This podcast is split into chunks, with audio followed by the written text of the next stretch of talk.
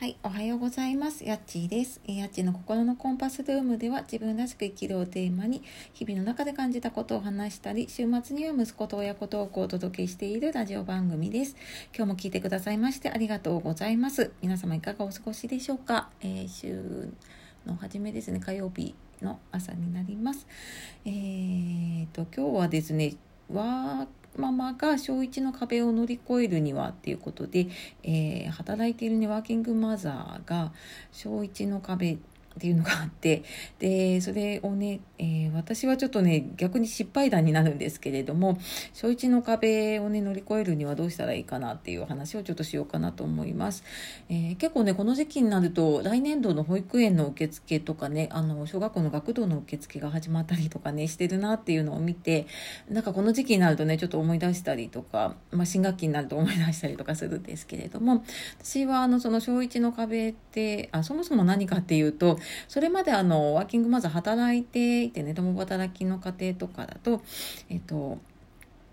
保育園のうちって延長保育とかね遅い時間まで保育をしてくれたりとかするんだけれども、えー、小学校に入ると学校終わるの自体は結構早くってでそこからまあ学童保育っていうねシステムあるんだけれどもなかなか入れなかったりとか入れても時間が短かったりとか、ま、学童によっていろいろ方針が違ったりとか、まあ、いろんなね問題が出てくるんですよね。であのまあ、私は今息子が小学4年生なのでね、まあ、そこは通り越したんですけれども実はその小学1年生に入って夏休み前に私は仕事を辞めたんですね。であのその学童自体は入れたんですよ。でもしも入れなかったらと思って民間の学童を調べたりとか習い事をねなんか自分でこう行くようにするにはとかっていうのもいろいろなんか先輩のワーママさんとかに聞いたりとかして調べてたんだけど、まあ、そこは入れてたんですよね。でまあ時間もなんとか、えーと、終わって迎えに行けるぐらいの時間ではあったんだけれども、うんとまあなんか、まあ、確かに学校に入って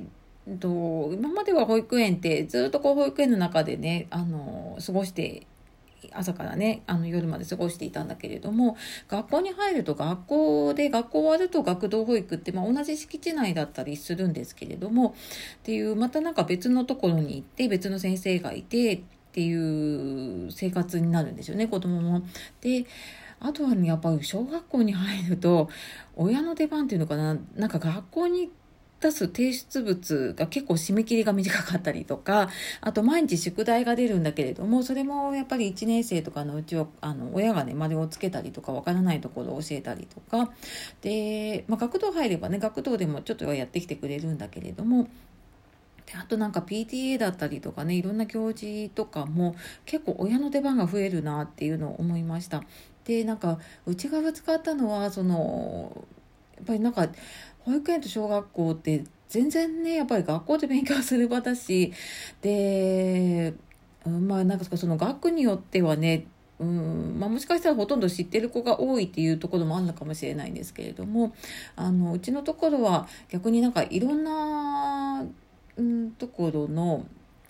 えっ、ー、と子が集まってくるので知ってる子が結構少なかったんですよね。でクラスも分かれちゃうと同じクラスに知ってる子がいるかいないかぐらいのところになっていてでなんかそれまでは、まあ、多少ねその環境の変化でうんとちょっとつまずくことはあったんだけれどもまあなんかそこまで心配はしていなかったんだけれどもそのやっぱ慣れない学校生活にプラス学童で遅くまでっていうのがね入ってくるとなんかやっぱりもう子供なりにストレスを抱えてきていてでまあいろいろなんかねあの学校生活だったりとかにも支障が出てきたので私もちょっと一旦仕事を時短勤務にはしたんだけれども、まあ、それでもちょっと解決しなくってなんかこのままだとちょっともう親も子も疲れてしまうしダメだなと思って辞めちゃったんですよね一旦仕事をともうもうスパッと辞めました。であのまあ後から思ってねえー、もうちょっとなんかいろいろ準備できたことがあったなと思ってで今あのこういう話をしようかなと思ったんですけれども。うん、まずあのやっぱりは、えーと、学校に入ると保育園の時みたいに手厚くないのでやっぱりいろんなママ友とかねネットワーク情報を取れるネットワークってすごい必要だなと思いましたなんかそうしないと、うん、なんか子供からの話だけだと分からなかったりとか 連絡帳に書いてある言葉だけだと全然分からなかったりとかしてでそういうのをやっぱり聞ける、ね、ママ友とかがいるとなんかあれこれこう調べずにね済むというか。のででもう仕事終わってね帰ってきてからだともう学校に電話しても繋がらなかったりとかしちゃうのでねそういうネットワークとかあとまあ行事とかもねあるのでそういうのあるといいあのやっぱりいいなっていうふうに思ったのとあとは私はなんか、えーと、介護系の仕事をしていたので、まあ、あの外で仕事をするのが当たり前だったんだけれどもでもいた仕事を辞めてねいろいろ見てみるとそっか在宅で働くとかねあの